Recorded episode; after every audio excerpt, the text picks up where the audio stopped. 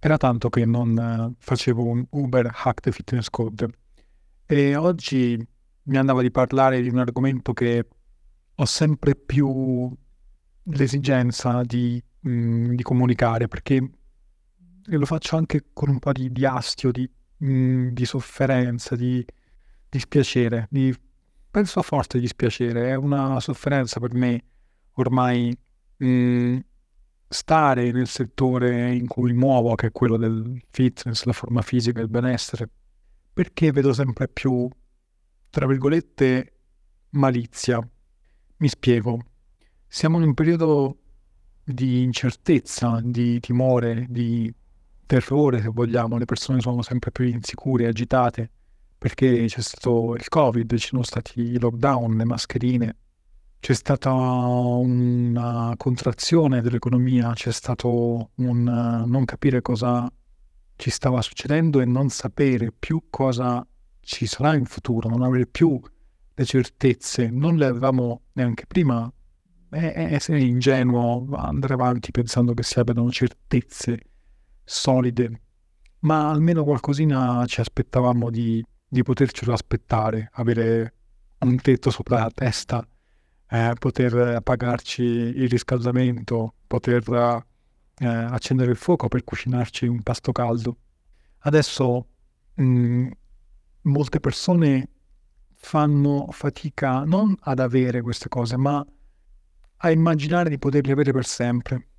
E in questo scenario ho visto purtroppo una speculazione da parte di chi dovrebbe invece difendere le persone nel loro uh, benessere inteso in senso completo, perché io sono in questo settore e sento di muovermi in questo settore che non è solo stare in forma e fare allenamenti da, da scemi mangiando cose strane e particolari, no, è qualcosa che mira a una crescita totale dell'individuo e vedere che non c'è da parte di molti professionisti, molte realtà, molte aziende questo stesso interesse a me fa molto male, sinceramente. Non solo questo, ma vedere anche che c'è speculazione sul timore, sul terrore che tutto quello che abbiamo passato ci ha procurato, sinceramente, personalmente, è catastrofico per me. Mi procura una, una sofferenza non da poco. Però per... Uh, non voglio... non è un, un contenuto lamentoso questo, voglio spiegare cos'è che vedo io. Poi magari ognuno può trarre le sue conclusioni, eh, commentare o in qualsiasi posto sarà messo questo contenuto per dirmi guarda Vincenzo non è così, vedi del marcio dove non c'è. Quindi io sono aperto a questo tipo di dialogo, sarei contento di essere smentito su questo specifico punto, perché sinceramente è un mio interesse essere smentito nel senso che ci sto male, quindi preferirei stare bene. Quello che vedo è questo. Vedo che un tempo, mi permetto di parlare così un po' da vecchio, eh, mettendo cose del passato, per stare in forma cercavamo di capire bene o male quali fossero i punti essenziali e semplici. Quindi dicevamo cose come Ecco, torniamo a, a un'alimentazione come quella un po' che facevano i nostri nonni, non per dire mangiare quegli stessi alimenti, perché comunque facevano una vita diversa, ma piuttosto prenderci il concetto, cioè semplicità, genuinità, meno processazione possibile. E questo per quanto riguarda l'alimentazione. Per quanto riguarda uno stato di benessere mentale a più ampio spettro, ci dicevamo cose come non, non stiamo troppo a rimuginare sul passato e non stiamo troppo a farci venire ossessioni sul, su quello che sarà il futuro. Pensiamo un po' a fare un passo alla volta. Quindi cose semplici, così come i nostri nonni appunto vivevano, cioè dicevano ok, oggi è un giorno, faccio le cose che mi si presentano, risolvo i problemi man mano che vengono. Sì, penso un po' al futuro, metto da parte delle soluzioni che mi potranno aiutare nel futuro, ma questo non deve diventare un'ansia o uno stress per il presente. A livello di esercizio fisico, di, allenamento, di movimento, dicevamo di sì, va bene fare allenamento con i pesi, l'HIT, eccetera, nei momenti dedicati, però poi dicevamo anche se fai qui solo quelle 3, 4, 5 volte a settimana e poi non ti muovi e stai su una sedia per tutto il resto del tempo, non è che serva a molto. Quindi dicevamo guarda un po' i tuoi nonni e cerca di capire cos'è che fanno loro, si svegliano presto. E la prima cosa che fanno dopo essersi magari preparati per la giornata è, è muoversi, fanno qualcosa con il loro corpo o riassettano la casa oppure vanno in campagna o comunque fanno qualcosa che li porta a muovere il loro corpo, magari anche in maniera eh, non, col- non, pesante, camminare, andare, andare, in giro, non andare al mercato per intenderci, non per forza fare attività tosta, zappare, eccetera. Eh, quindi, diciamo, siamo passati per una fase in cui nel settore della forma fisica, del benessere, pensavamo a queste cose semplici. Ora sembra che tutta, tutto il terrore che ci è venuto da altro, cioè l'instabilità che abbiamo, le angosce che abbiamo, vengano sfruttate eh, dai vari professionisti, enti, realtà, eccetera, che si sono inventati dei problemi che non esistono per vendere delle soluzioni che non servono. I problemi che non esistono quali sono? Mm, sono questi due punti. Nel momento in cui le persone sono disorientate, è facile fare perno e dire loro che potrebbero avere dei problemi enormi se non risolvono una cosa specifica. È facile dire questa cosa e non andare un attimo indietro a cercare di capire il loro stile di vita più globale, che è una cosa molto complicata, è vero, perché in un periodo di incertezza una persona non ha le facoltà mentali di mettersi lì e pensare a tutto il suo stile di vita più in generale per andare a correggerlo.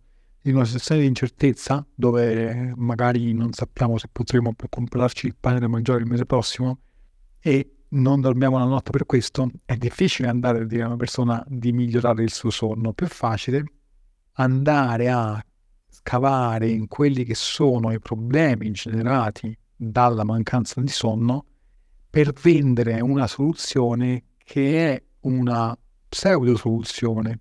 Spiego. Mettiamo il caso che io non riesco a dormire perché non so come il mese prossimo mi pagherò il pane.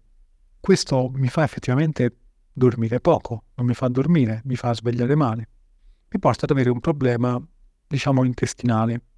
Ho dolori, non vado bene al bagno, cosa che effettivamente nel mio caso succede. Ogni volta che dormo poco sto uno o due giorni che non riesco ad andare al bagno bene.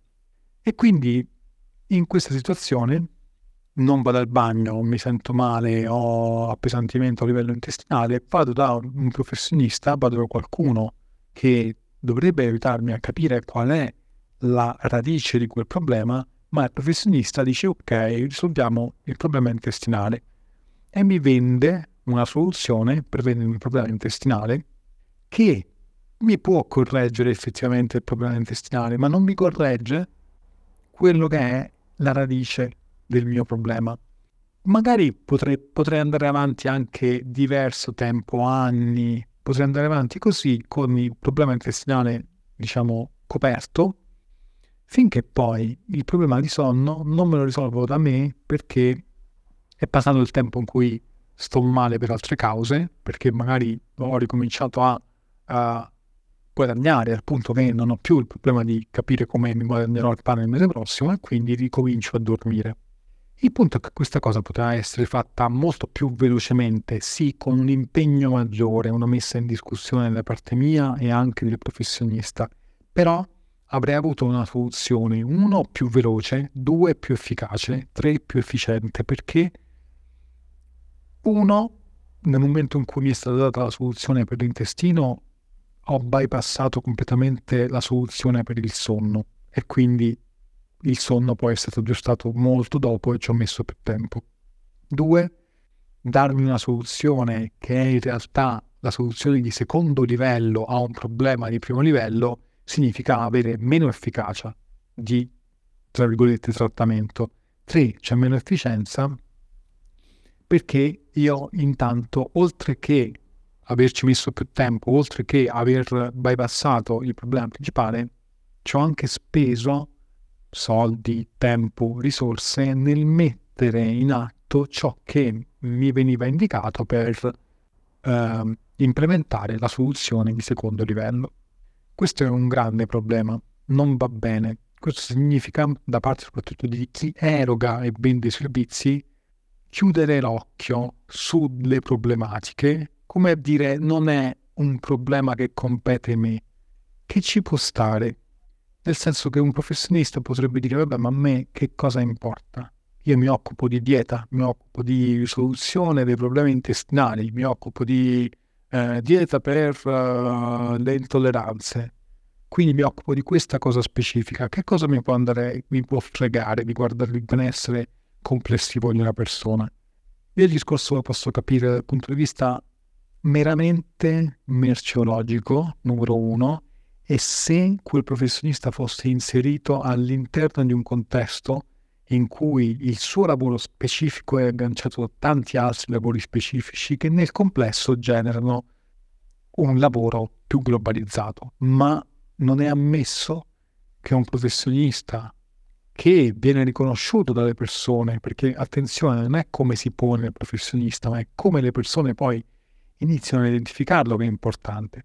Viene riconosciuto dalle persone come professionista di riferimento per il loro benessere, questo professionista o realtà o quel che sia, ora prendo il professionista come esempio, ma anche aziende più strutturate quando commettono questo tipo di errore, questo professionista non può permettersi di chiudere un occhio su quelli che sono i problemi radicali di una persona, pensando di vendergli la soluzione specifica e facendolo a volte anche inconsapevolmente però ecco, il professionista neanche inconsapevolmente può permettersi questa cosa, dovrebbe fare un'analisi profonda di quello che propone e cercare di essere più con i piedi per terra, adottare quindi un approccio che è più globale e in questo anche più onesto.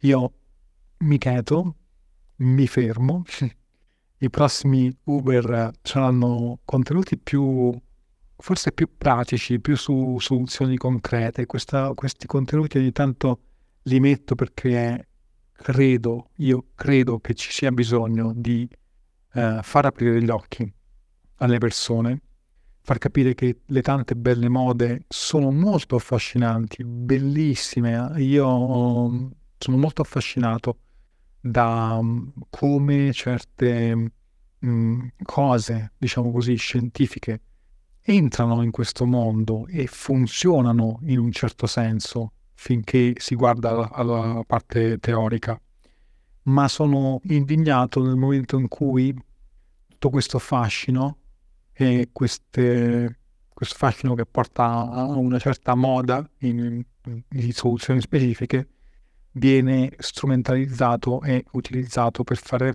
perno in periodi di difficoltà in cui le persone che non sono avvezze a un certo campo rispetto a ovviamente il professionista, ehm, non riescono a guardare il, il quadro più globale, non vengono aiutate a farlo.